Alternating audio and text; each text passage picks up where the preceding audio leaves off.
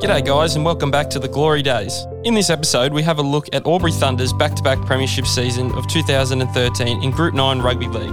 A massive thanks to the episode sponsors Meredith Joinery, Cale Plumbing, Border Homes, Black Cat Sponsors Group, M7M Developments, and Albury Thunder Rugby League Club for making it all happen. Finally, after two decades, Albury Thunder had secured its first ever senior premiership in Group 9, beating South City in an epic 2012 encounter. After the celebrations had eventually stopped, the general consensus was the club wanted more. Josh Cale was back as coach and he wanted more. The playing group were on board with just one mission back to back titles and inflict more pain into the anti Thunder element of the league, who were struggling to come to terms with the emerging force from down south. I hope you enjoy Thunderstruck back to back.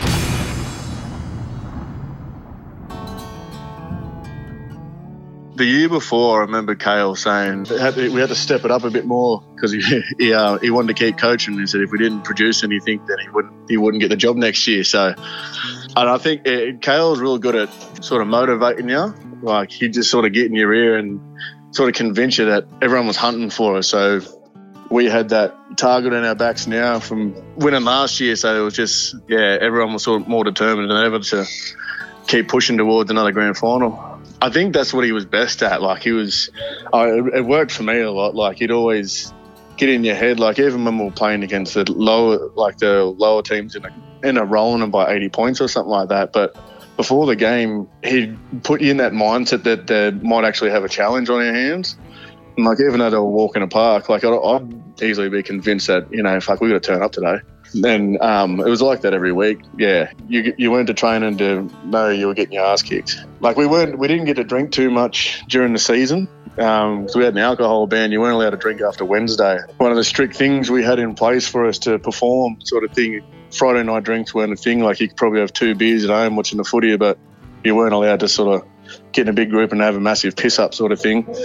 And that's, I suppose, that went a long way to how we like kept conditioned and everything for the games, I suppose. But I think just the like the fact that we had such a good culture, just because like, like we're all best friends. Like you could go to training and you could talk uh, to everyone and have a good laugh, and you could catch up with anyone for a beer. Like back then was the time of our lives, really. And he demanded respect, but he wasn't like a real strict, like get in your face kind of coach. He just he sort of like he knew how to speak to you and knew how to get his words across. He was pretty articulate, and then and what he did on the field sort of like you respect what he done on the field and it sort of just yeah relayed on to what he says and stuff like that. And like we we did have simple like a very simple game plan, which was basically tuck the ball up and go up the guts really, and then just wear them out. And then um, once they're tired, let the backs do their work. You won't ever find a team like that again, I don't think. Just so close and so powerful on the field. It was just yeah, absolutely loved it. It was easily the best time of my life. As you just heard from John Huggett, Coach Cale delivered a tough pre-season with Monument Hill runs among many brutal sessions to get the playing group's mind back on a title defence, as Cale was aware for the first time Thunder had become the hunted. You know, after having such a successful year, I think it sort of burned a desire in everyone to keep going, and we knew we had a nucleus of a really good side. We retained, you got to make hay while the sun shines, so we changed halfbacks. Matty Rose wandered off. You know, Mitchy McLeod come in and, you know, a few other blokes locally. We didn't really recruit too much. Um, you know, we're lucky enough to get Jake Grace after Christmas. You know, the talk was, and I was thinking, geez, you know, we've picked up a few good ones in the last couple of years. And, you know, he wanted to come out. He's obviously had a strong bond with the Forbes boys, and uh, he had a hip hip injury. So I wasn't sure how long it'd take. But once he made the decision, you know, we just told him to get himself right, and we had sort of had to hold him back more than anything.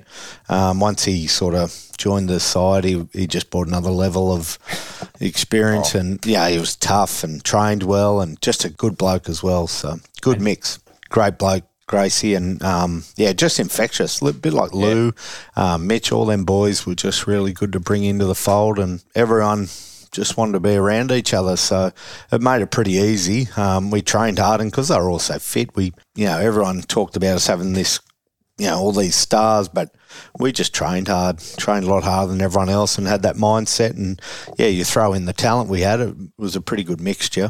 We just hung around each other a lot. Even, uh, I think we were doing recovery sessions on a Monday where, you know, we're doing ice baths and it's hard to get blokes when they're working full time to get to train twice a week, let alone we are doing three and then you've got the game. So we are with each other a lot. We'd have barbecues, we we're all together, raising money. Um, things like that. And a lot of people would turn up, a lot of players, which was really good and important for the culture of the club. It doesn't matter.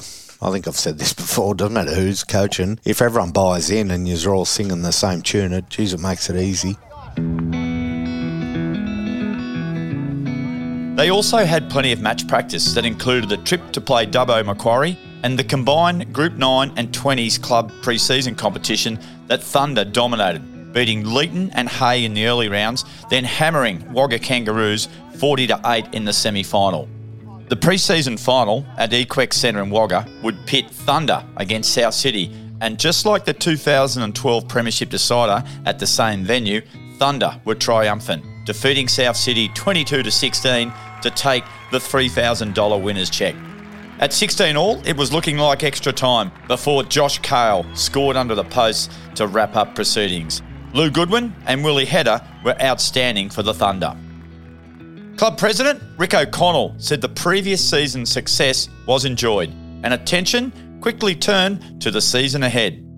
I think all clubs that have experienced their first success in a while um, yeah, certainly soak it up in that off season period, and you, have got to get an idea of where you're going to be in uh, the following season, like in 2013. And, and we did know that we were going to get a bit of a turnover in personnel because, you know, Ben Ryan and Brett Biles had retired. Henry Hedder had indicated he was going to WA. Um, wasn't until a bit later that Matt Rose was unavailable and that we had to look for a replacement for Matt. So young Chris Moseby, he was chasing employment. You know, he, he couldn't commit to the 213 season. Like all clubs, you get a turnover. And with our Forbes connections with the boys, they'd put us on to Jake Grace, and that he was available. He wouldn't come into the side for a while because he had to have a hip operation. So we did have a few things in place, but as the season wore on, uh, we realised our replacement halfback went down in Josh Murray after six games, and then they, opened up the door for Mitch McLeod to come in. And um, I think we also identified we need to strengthen our backline a little bit. Uh, we were able to talk Mitch uh, Seaton into coming home from up north, so that certainly bolstered our backline. Thunder were missing five players from the 2012 Premiership, with Brett Biles and Ben Ryan both retiring, while halfback Matt Rose and centre Henry Hedder had moved from the region. Chris Seaton was unavailable for round one at Gundagai. Replacing Matty Rose at halfback would be former Wagga junior Josh Murray, who earlier in his career spent time at Parramatta and Sydney Roosters before hip injuries curtailed his career. Murray had played 2012 at Temora. Another inclusion was Nick Wilson, a housemate and friend of Lou Goodwin. Anzac Park Gundagai, the venue for round one, had been a graveyard for the Thunder and was where Thunder had suffered its only loss last season. Adding to this was Gundagai boasting gun recruits Damien Willis and Phil Latu. Thunder sent an early warning to the competition with a commanding 28 8 win with new halfback Josh Murray setting up three early tries. A huge crowd rolled in for Thunder's first game against Wagga Brothers, and what a cracker it was, with Brothers leading 22 20 at half time before fullback Benny Jeffrey with three tries and Willie Hedder two ensured the defending premiers prevailed 48 30 in a stunning second half. Jeffrey did strain a hamstring, and young forward Braden Ballard a shoulder injury. Albury headed to Nixon Park Temora without Ben Jeffrey. In his absence, Willie Hedder took over the goal kicking duties and calmly slotted eight goals and a try as Thunder steamrolled the Dragons 52 to 12 with Lockie Hampton on debut and John Huggett injuring a shoulder. Mitch Davis, Lou Goodwin, and Mark Walsham starred for the Thunder as they made it three in a row. Back to back road trips had Thunder taking on Cootamundra at Fisher Park.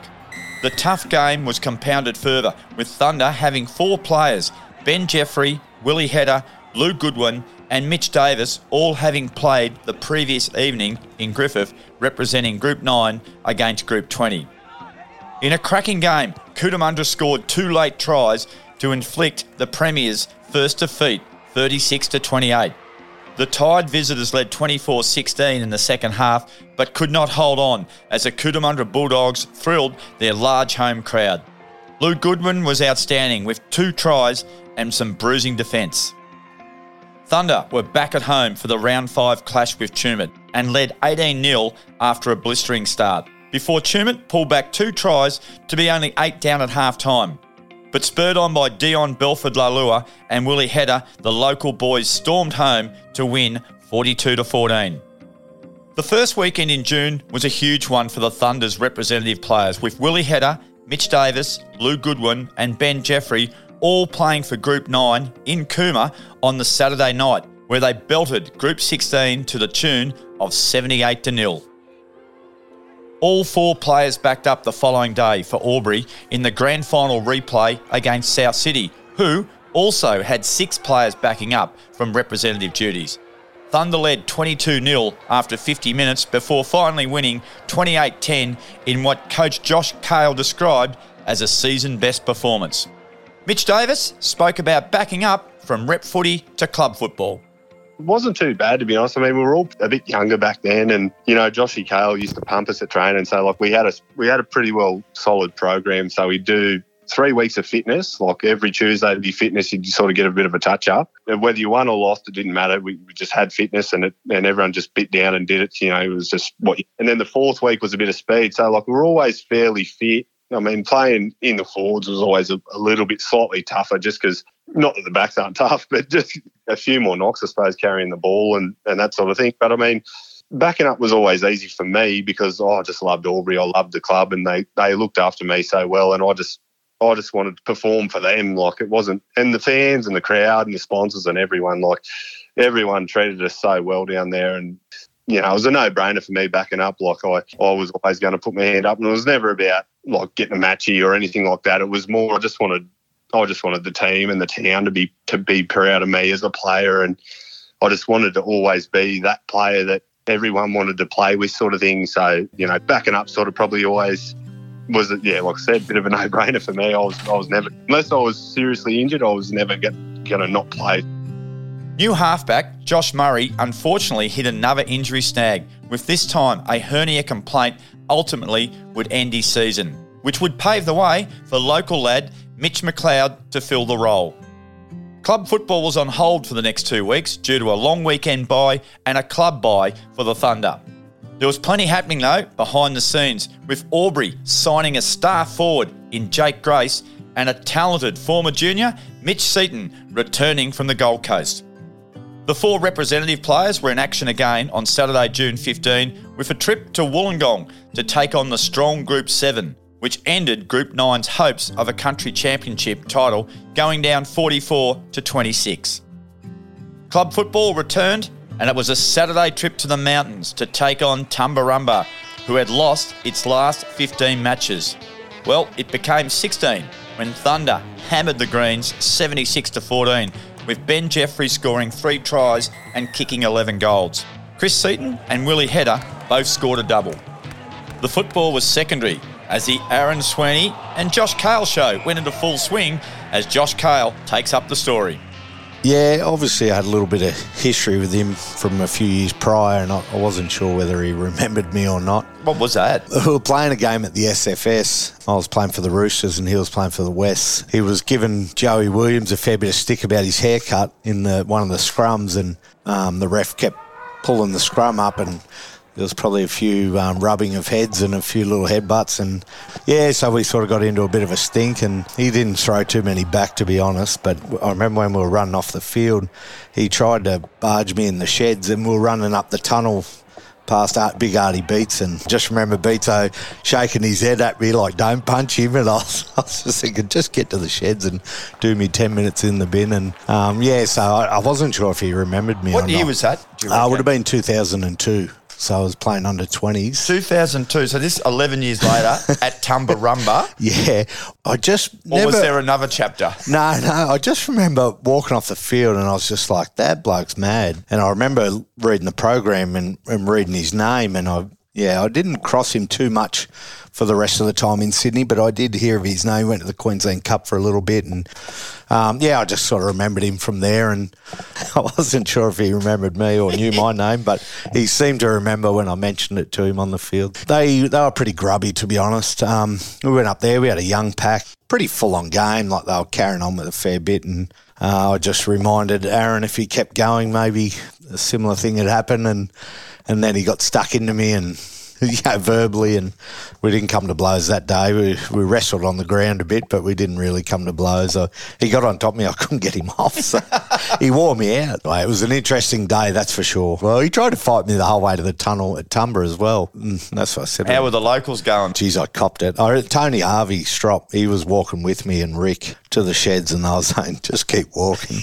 And oh, we were just copping it. And he was giving it to us. And I remember the ref, I can't remember his name, but I just remember him saying, look, I'm going to put you in the bin too, just to calm things down maybe. But uh, he, yeah, I sort of wish he didn't. It was a bit of a long walk to the sheds. It's long enough at Tumba, walking with the crowd getting into you, but ah, good times, good, good country footy. Club president Rick O'Connell added more.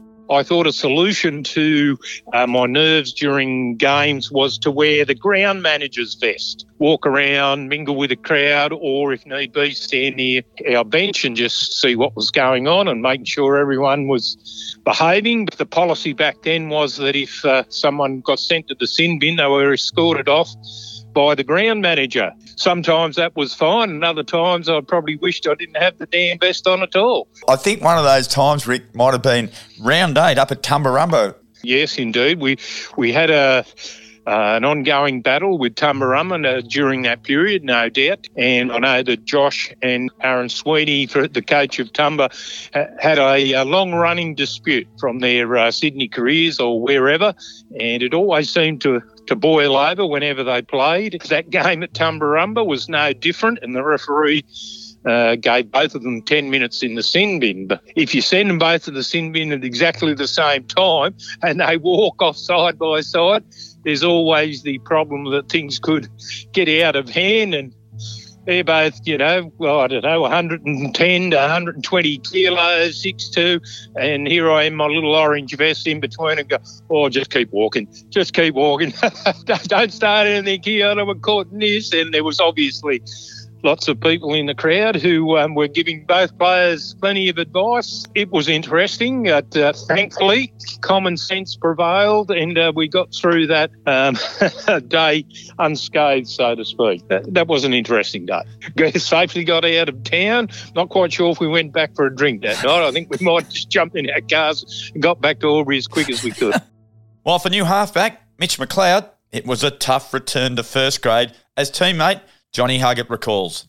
That Tumba game when um, Mitch McLeod, I remember it was a Saturday game and there was a big night at Groove Saint that night, like it was a fat party night or something like that, and everyone was super excited. We got the bus home and everything, and yeah, Moppy made a break and went to pass it. Oh, he did pass it and set up Benny for a try, but after he passed it, he got an elbow to the jaw. That was about three seconds too late and wiped him out. And there's a good photo of him getting picked up by his old man, and one of the trainers with blood out of his mouth, and he's half out of it. It's pretty, yeah. That was probably my favourite part of the year. yeah, yeah, no, I loved it. Uh, did he head out with your boys that night or not? He did, but he looked like a like he just looked like a lost puppy. He was just sitting on the couch, and some Sheila was patting his head and telling him everything was going to be okay because he's he's he's tenacious. He doesn't. He's resilient. He doesn't want to miss out. But um, yeah, that wasn't his night. Well, there you go. For the record, I'm reliably told that Mr. Sweeney is a great bloke off the field, just like many, past and present, a sufferer of the old white line fever. Sadly, for the punters, due to the draw, Tumbarumba did not return to Greenfield Park for the return bout. They would have packed them in. The young cherry pickers made the 280 kilometre trip to Albury for round nine, which was a debut for local lad Josh Remington and star recruit Jake Grace, who played 50 minutes of game time. Mitch McLeod had recovered from the Tumbarumba clash to take his place as Thunder ran away with a 13 try demolition of the visitors 70 to 14. Jake Grace explains how he landed in Albury.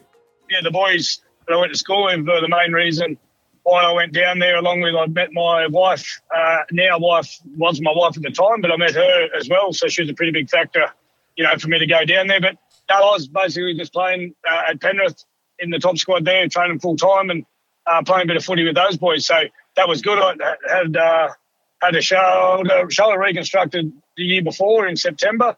Just got back on the field and then had a hip reconstruction. So probably a bit homesick, probably down at the bottom of the barrel too, um, and and ready for a change. So yeah, good thing to meet Jolene and poke down there and, and start playing a bit of footy with the boys. Oh yeah, I think I might have made the headways about going. Like you know, I was contracted there for I can't remember it was another couple of years or something, but um, no, I was pretty keen for a change and get out of there. So I already knew the fellas. You know, I'd been on a few uh, after match parties with the boys and all that. So I was pretty keen to, to, get amongst it. So I think I got in touch with Rick and, and Josh, yeah, and had a yarn with those boys and yeah, got something happening. Now, Jake, before your debut game at home against Young at Greenfield Park, uh, you went up and had a look at the boys play at Tumbarumba and what did you make of all that? I went up and had a watch and it was a little bit wild. And Josh and um, Sweeney were rolling around like a couple of big polar bears sort of on the ground. So, and then I think I think he might have come out with a bar or something out of the shed. But you know, it's something you don't see every day at footy. But um, I'm probably a little bit accustomed to it. We played a bit of footy against uh, Wellington growing up. That was always pretty hard, sort of footy, but a bit similar. You know, a bit of arge and barge, that sort of thing. But no, no, I wasn't. I wasn't uh, daunted by it. I was probably more excited. I just wanted to be out there and join the lads, but had to wait. Had to wait my turn. Thunder made the trip to the Equex Centre in Wagga for a danger game against Wagga Kangaroos, without star fullback Ben Jeffrey, who was in Perth with the New South Wales countryside playing Western Australia.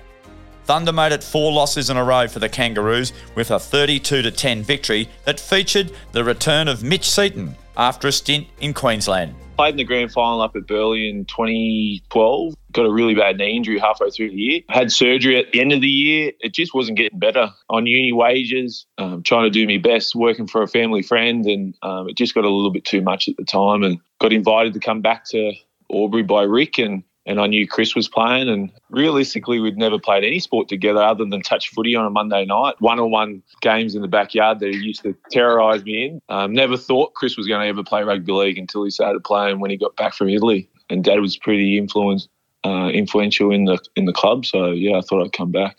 Well, I just finished my degree in teaching, and Mum had actually contacted a friend down in Wangaratta and said, "Can you do a couple days down there?" So I started working casually at, at GoTAFE, and a couple months later, she said, "Catch you later," and I took over her job full time. So between there, working at the NRL still and working at the commercial club in the gym, pretty busy when I got home. Growing up, I always wanted to play rugby league for Albury just because of Dad's influence on rugby league and um, spending a lot of time at Greenfield Park. You listen to him, he made 150 tackles a game, and it was nothing more than I wanted to do is to come back and play in a, a premiership for. And it's pretty freaky. Dad won a grand final in '83 with the Roos, and then 30 years later, Chris myself um, did it while while Dad was watching. So it's pretty exciting and, and pretty good times when you look back at it there's a heap of young fellas, and we just like training hard and playing really fast footy. And um, I think we're all skillful and fairly tough uh, as a side.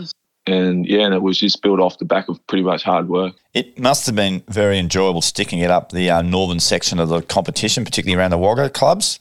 The best road in Wagga is the way out, and that's how I was growing up being taught is to be to hate anyone north of Lavington. We were the competitions Manly. They don't want us in the in the comp but yeah, it was um, it was exciting, exciting times because it was just so much fun playing footy and, and to be back home and really enjoyable. Albury Thunder back at Greenfield Park belted Junee 68 0 in a 13 try rout with Chris Seaton and Mark Walsham both scoring three tries. Ben Jeffrey and Willie Hedder scored two apiece. So after 11 rounds, Thunder were tracking along very nicely in comparison to its premiership season the year before averaging 46 points per game, five less than 2012, and conceding an average 14 points, just one more than 2012.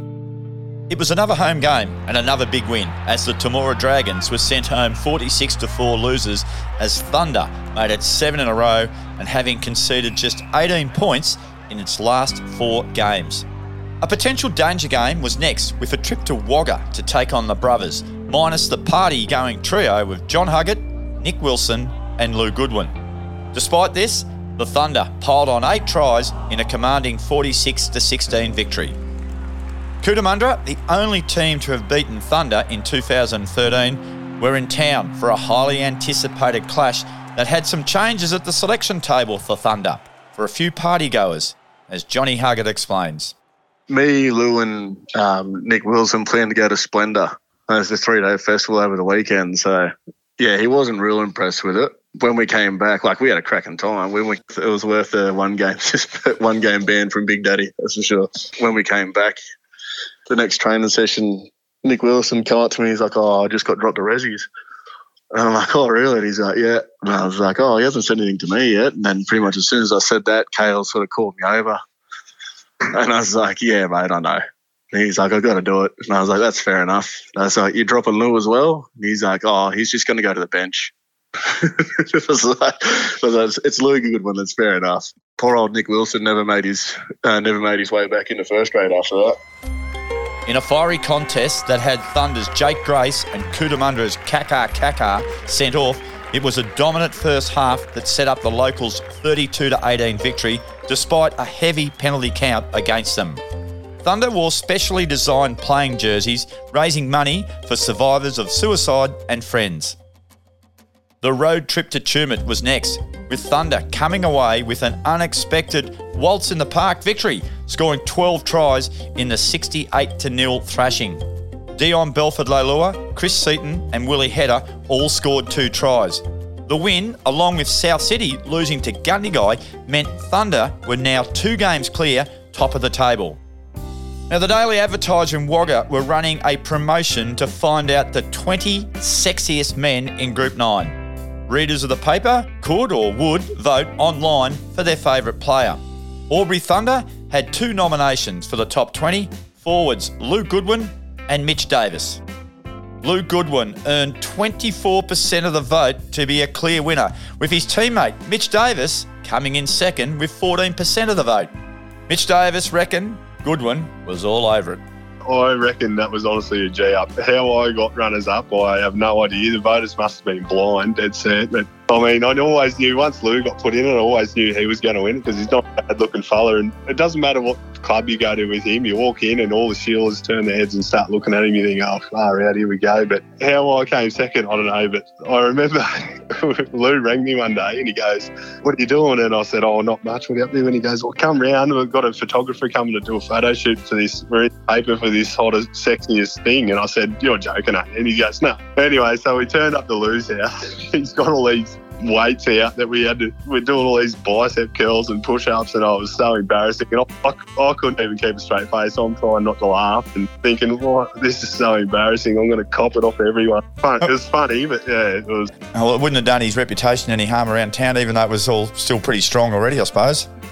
Yeah, it's definitely definitely was strong back then anyway. But yeah, no, he, he loved it. He thrived on it, not me, but I just wanted to hide in the corner. Jakey Grace also recalled another Goodwin prank on teammate Andrew Cowan.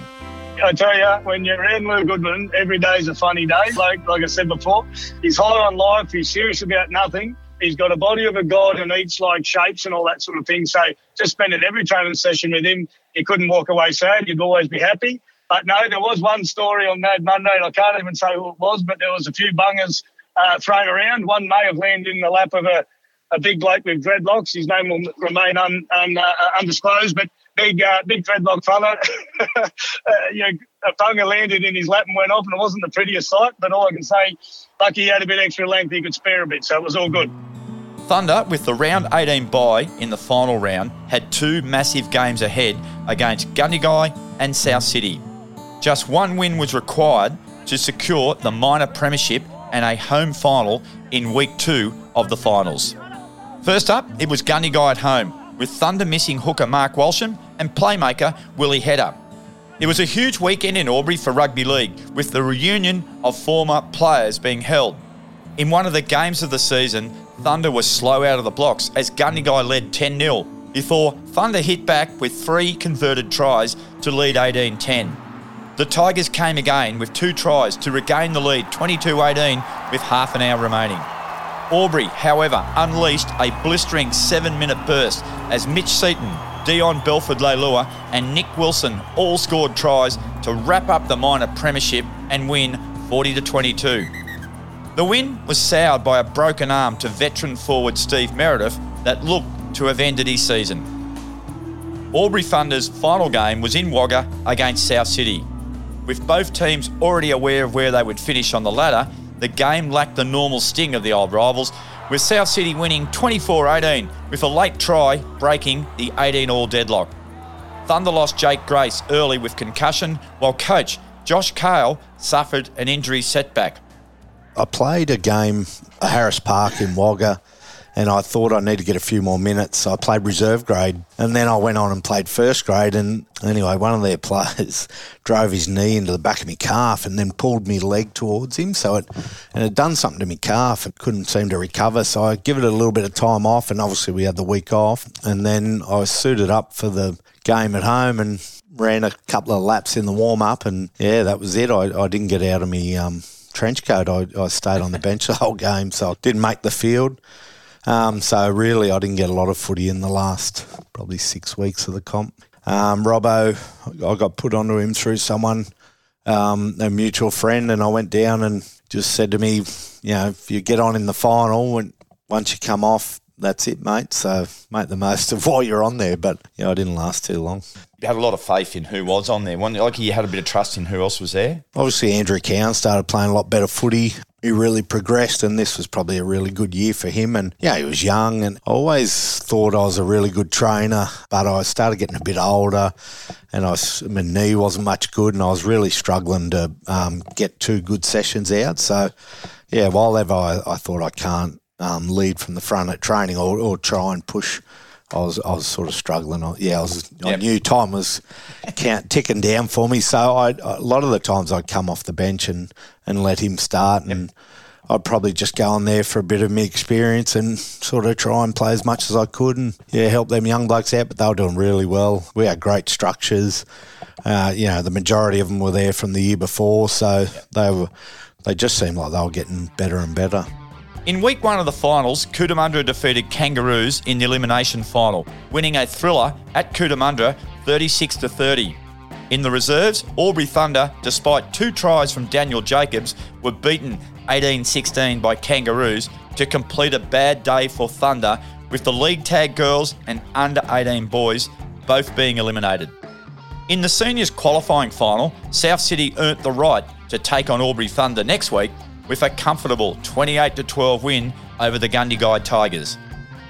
A final round bye and the first week off of the finals as minor premiers meant Thunder had a 21 day gap between matches.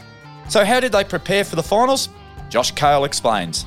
We went to Wagga and we took some hit shields with us and like some body suits and we trained out the back and then we'd sit and watch the game. Yeah, another time to all get together. We go up there on a bus Kevy Rogers drove the bus for us, which he always did, which was great. So we trained on the junior league ovals um, out the back and did a really solid session. Go over there, we'd train our butts off, and then we'd go and have a share, and then we'd all sit on the hill and have a few beers or whatever and watch the game, and then we'd go back together. And like I said, we couldn't spend enough time with each other, which I think is important. You're training all year, though. You sort of maintain a pretty high level right throughout, though, didn't you? There was dropping off. Nah, we used to try and do a four week cycle where we do three tough sessions on the the Tuesday night, and then the fourth Tuesday of that month we'd try and have like a club night or a or a games night and just break it up a little yep. bit. But you know, you're playing fitness games on those nights, so you're getting a good workout anyway. Yeah. But the boys just had a bit of fun. It was a bit of a freshen up, and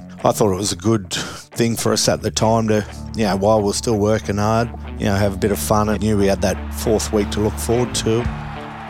A huge home crowd rolled into Greenfield Park for the second semi final, with Josh Cale, a last minute withdrawal, and Steve Meredith missing from a full strength side.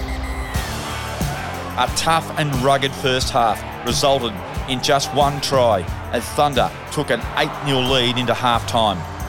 Thunder struck back early on resumption with a try under the post to Jake Grace before a Daniel Jacobs purple patch of three tries torpedoed Thunder into the 2013 grand final. Brilliant lead up work by Ben Jeffrey and Dion Belford Leilua played a huge part in all three Jacob tries at the 63rd, 67th, and 70th minutes, as Thunder kept a defensive clean sheet, winning 34 0. Jacobs, who played in the Thunder's reserve grade premierships to two previous seasons, recalls the game. Well, I was playing Reggie's at the start of the year. I'd played in the couple of reserve grade grand finals the two previous seasons. AC joint tear in my shoulder in the 2012 grand final. So yeah, coming back from surgery was a bit of a blessing in a way. Gave me a chance to, uh, with the rehab, sort of gave me an excuse to really focus on fitness and that kind of thing. And came back pretty nervous for the start of the 2013 season. Started in reserve grade. I think I played the first maybe seven or eight rounds in reserve grade and lucky enough to get the call up from Josh Cale. Going into that finals game out at Cootamundra for reserves, we'd finished minor premiers in first grade. We have the bye in the last round. So just not much footy coming into the into the end of the season with a bye, get the first week off. So yeah, it was a chance to get a bit of extra footy under the belt and unfortunately went down by two points in that one missed the goal on the siren to level that one up. It was good. I got a got a couple to get us back in the game, and then missed the critical one. I don't remember too much, but I remember that one just shaving across the face of the posts, and wasn't good. It was a tight match, but unfortunately couldn't get it over for the boys, and yeah, that was the end of their season. as sad as that is to say, that was the end of them. But there was bigger things to come. And cracking day from memory, the semi final against South City. That was a big game. They'd well, they might have beaten us a couple of weeks before. Yeah, I was marked up on um, Sean Ainscove from memory, who had all the all the talk of the town around him. Was lucky enough to get over the line a couple of times there, playing outside Dion. I think I got a few raps that game. Pretty much contribute most of it to Dion. There was a couple there where I ran a total of about three metres to get a couple of them. Yeah, can't really take too much credit for scoring those tries, but no, it was a good day, and I came out and sort of wiped the park with them. The following Sunday, Gundagai, with its first win over South City in three years, survived a late comeback from the Bulls to win 24 20 and again had the chance to break an alarming grand final hoodoo since its last premiership in 1983. Since the 1983 flag, Gundagai had lost eight grand finals. Meanwhile, in the Albury camp, they named a full strength side with coach Josh Cale and veteran Steve Meredith both named. Meredith had missed six weeks with a broken arm. Both teams had big followings, with over 5,000 spectators in the house on a warm spring afternoon at the Equex Centre in Wagga as Gundagai coach and Weissel medal winner James Smart got proceedings underway with an early thunder mistake. James Smart from Gundagai gets the Group 9 Grand Final underway and immediately Albury bring the ball back and they're going to play the ball about 20 metres out on their own goal line as the big second rower Davis plays the ball. They go to the short side and taking it up is Grace and Grace is tackled about 20 metres in from touch on the far side and he's lost the ball as he went to get up and play it, has he? It's going to be a scrum. Just minutes later, Jake Grace made amends for his early mistake with the opening try. And Hedder puts it high in the air. It's going to come down. Getting underneath it over here is Gorman. Gorman's under some pressure. In fact, he's under a lot of pressure from his own player. Really putting him under pressure with Phil Latu and racing through. The Albury side, I think you'll find, to regather the ball and they're going from dummy half, but they're not going to get there. They're really close to the line as the ball comes out the left side of the field. A quick hands from Hedder. Away it goes to Grace. Grace for the line. Scores! Lead four points to nil. Yeah, they got a six to go there on that kick, and uh, well, they had a little bit more up their sleeve. They hadn't got in there. They've gone left, and a very good try. It's uh, Jake, Jake Grace. Gundagai hit back hard with two tries in quick succession to take the ascendancy and lead. Elphick comes down the centre of the track to be tackled nine metres out, about 22 metres in from touch. He plays the ball. Chris Rose goes back. It goes then to Dean. Dean offloads the ball across a long pass that's not a good one, but Latu gets it on the bounce. He gets away from one. He gets away from two. Reaches out and scores in the corner. Well, he made a mistake at front end, but he's made up for it by running over the top of about six with a Maori sidestep. Wow. Last play coming up for the Gundagai Tigers. They lead six points to four. Open side it comes. James Smart. Little grubber kick and going onto the field and scoring the second try with his first touch. Brett Eccleston puts the Tigers in front by six. Very, very lucky bounce there. The grubber, the angle grubber, I'm pretty sure hit an Albury player's foot and popped up very, very invitingly there for the number 10, the big prop, Brett Eccleston. And uh, he had enough strength when he gathered the ball. He had enough strength to force his way over for the try.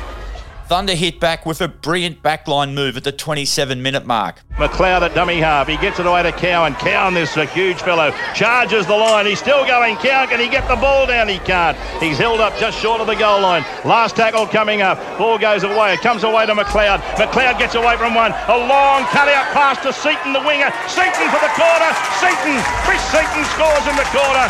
And Albury score at second try with 13 to go in the first half. It's Gundagai 12, Just minutes later, the Tigers made Thunder pay badly for a mistake from the restart to extend its lead to 16 to 8. And the Gundagai go on the attack. A mistake by Albury immediately after the restart. What do they say? The hardest to set to concentrate on is the one after you've scored. Well, Albury lost the ball and given guy a chance to hit straight back as James Smart gets the ball out the back. It comes to Dean. Long ball goes to Matt Rose. Matt Rose to the winger. Reardon. Reardon for the corner. And Reardon scores in the left corner for the Tigers. And they lead 16-8 with a kick to come. Gee, that was a good try. That was that was a fabulous pass. Terrific try, and what an answer for the try that was scored at the other end on us. Five minutes before half time, the combination of Ben Jeffrey and Willie Hedder put Thunder back in the contest. On the ball's played now. It goes from Walsham. Back it goes to Jeffrey. Jeffrey puts a man in a hole. It's Hedder. And Hedder going for the line. And Hedder reaches out and scores Albury's third try. So here's Jeffrey, an easier attempt than his others today, virtually in front of the sticks, moves in and converts the try. So there's two points in it, in here at Wagga. It's Gundagai leading 16-14. It was a chaotic finish to the first half, which featured two penalties after the siren and a bit of fisticuff, as the grand final was on a knife edge after Mitch McLeod had gone down. But as winger Daniel Jacobs recalled, he may have been putting a little bit of mayo on it. I know it was a tight match. One thing I remember is um, Mitch McLeod taking a dive in the middle of the game. I think there was a bit of a scuffle, a bit of rough and tumble, and Moppy's found himself flat on his back, arms outstretched. Just, oh, he looked like he was absolutely dead. Refs, refs finally blown a penalty, I think, and he's jumped up to his feet and started trying to fight everyone turned out he was faking the whole thing. oh, he milked the hell out of it. It was unreal, but you'd expect nothing less from him. There's a blow on. There's a blow on because I tell you what, one of the Gundagai players, I think it was Jeffrey, was absolutely poleaxed, or is it McLeod, who might have been knocked out, knocked over after he after he passed the ball and he offloaded it to Goodwin. And there's certainly something happened. The ball came back James Smart had the shot at goal and went drifting right across towards this left side of the field as if it was a planned move. Uh, went nowhere near the posts. When the, Albury players brought it back, the, uh, the pass, one pass to the centre of the field, and all of a sudden there's a player in back play, and it's McLeod. He's down on his haunches. He was flat out at one stage, so I'm just wondering whether he was taken late. And after he was taken late, Woo's been called out, so I can only presume that Woo has taken him late. And then the Albury player who saw it objected to it, let the Woo have one on the chops, and then a few others came in uh, to try and take matters into their own hands. Now, the final, the half-time siren went about three minutes ago. And we're going to see a penalty now to Albury. Yeah. now, have you ever seen this, Warren? Two penalties, one to each side well, after the half-time siren's gone. I don't think I've ever seen that in my life. Now he's taken the, the tap, he's kicked it, it, into touch. So no reason for a restart. No reason now. That's it. It's all over. That's the first half of football's over, and we've had a couple of cautions towards the end of it as it literally got heated on half time. Thunder started the second half in brilliant fashion, with Ben Jeffrey showing his class. 30 metres out from Guy's goal line. They come the short side again, and Jeffrey, Jeffrey claps on the accelerator, gets through again. Jeffrey for the line. Jeffrey, oh, Jeffrey's left them hanging out the dry and scores a wonderful try. Oh, that was just sheer individual class.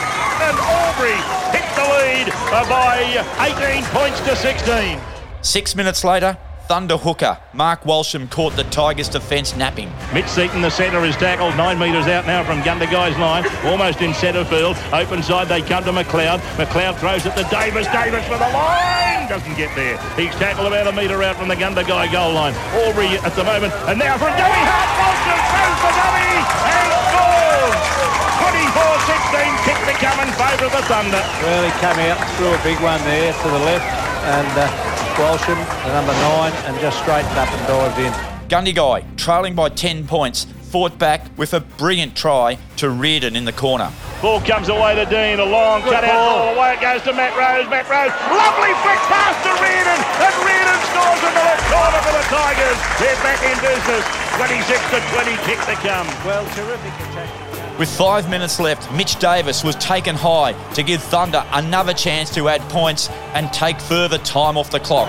Penalty to Albury. And the big man, Andrew Cowan, comes off, gets a, a rousing reception, and Steve Meredith goes on for the last six minutes of the game. Going to have a crack at goal. Jeffrey moves in, they strikes it sweetly. Two more points to Albury. Albury in front by 10. Five minutes to go in the game, and Albury leads 30 points to 20 in the Group 9 Grand Final here in Wagga. One last attack by the tiring Tigers was averted as the Albury Thunder made it back-to-back titles with a 30 to 20 victory. Seaton who has it. Mitch Seaton loses it, and the ball has been knocked down by Albury, knocked on by uh, Gundagai, and the siren goes, and referee Bernie Nick says that is it. As the Thunder players celebrated.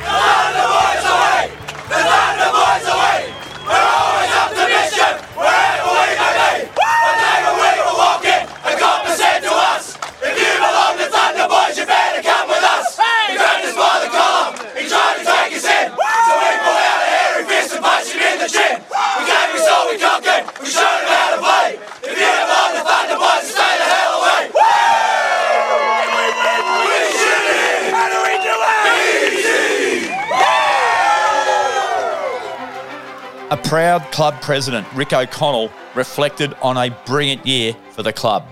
Look, I think that uh, Josh and the players and everyone had built such a great atmosphere in, in 2012, and that continued into 2013. And I think our young, younger local juniors and that just thrived on it. Just the attitude of training, and you could see that towards the end of the season when. Uh, You know, Rex Sargent came into first grade and Josh Remington came into first grade. You know, they're only just out of juniors. That impact on all the players. I think we had 31 people played a first grade game that year, so that a number of the players had a lot of representative commitments and other things on. So it took its toll, and you know, and then you you want to rest players. And uh, I know Steve Meredith got a, uh, an injury during the season, and I, I think even Josh Cale took a significant injury into the grand finals. So yeah, there was always the opportunity there for, for people to get a run, and, and people were happy with that. And reserve grade was really competitive. Yeah, so that I think they're part of it.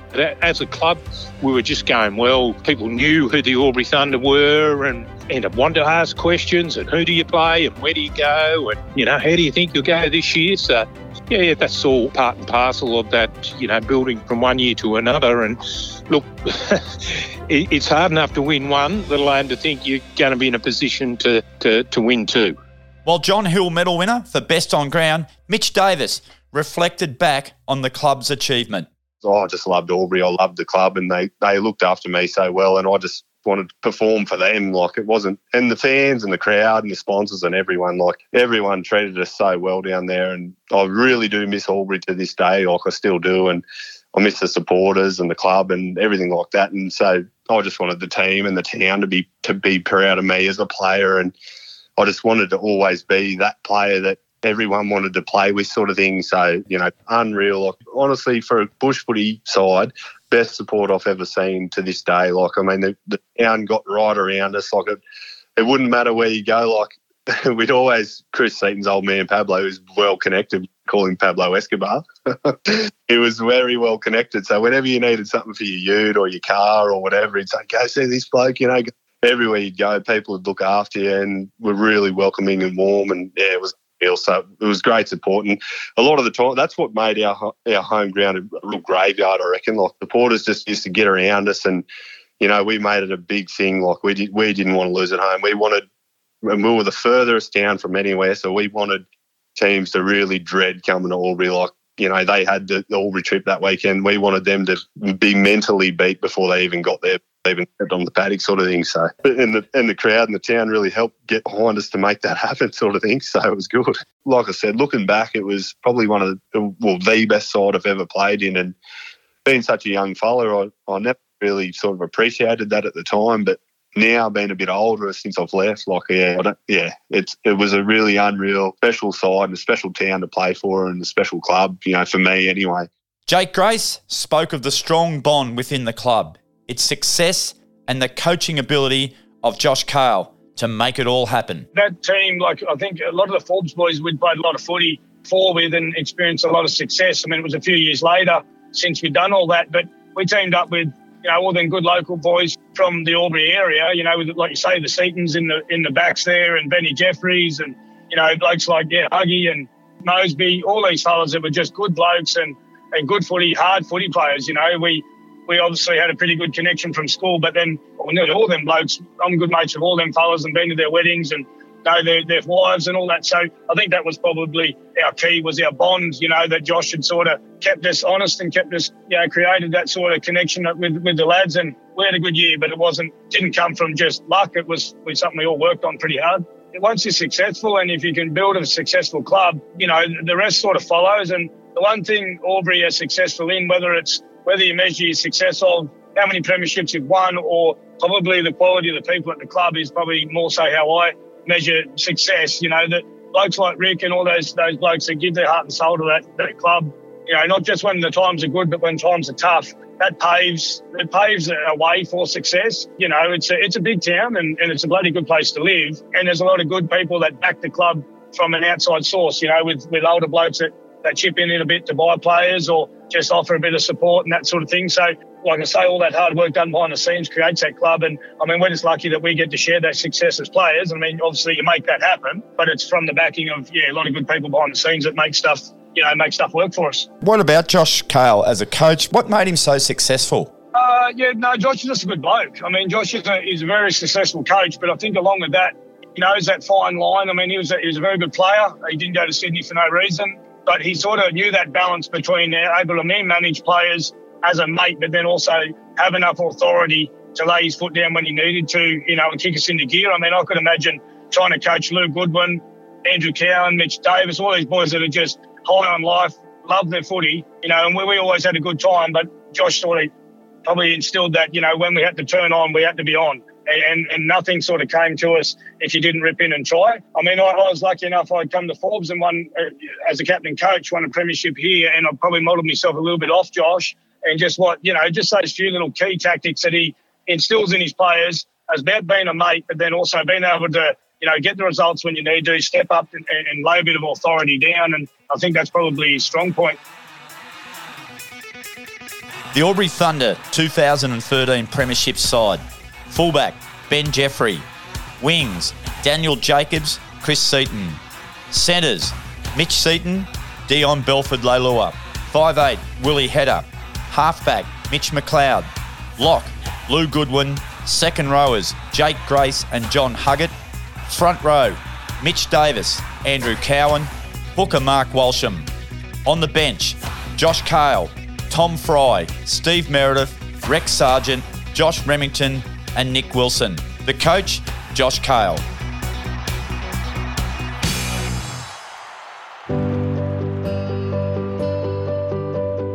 There you have it. What an amazing achievement by Albury Thunder going back to back premiers in one of Country Rugby League's strongest competitions. A huge thanks to episode sponsors Meredith Joinery, Cale Plumbing, Border Homes, Black Cats Sponsors Group, M7M Developments, and Albury Thunder Rugby League Club for making this episode possible that's it for now. Stay safe. Thanks for listening, and we look forward to catching you again on Glory Days.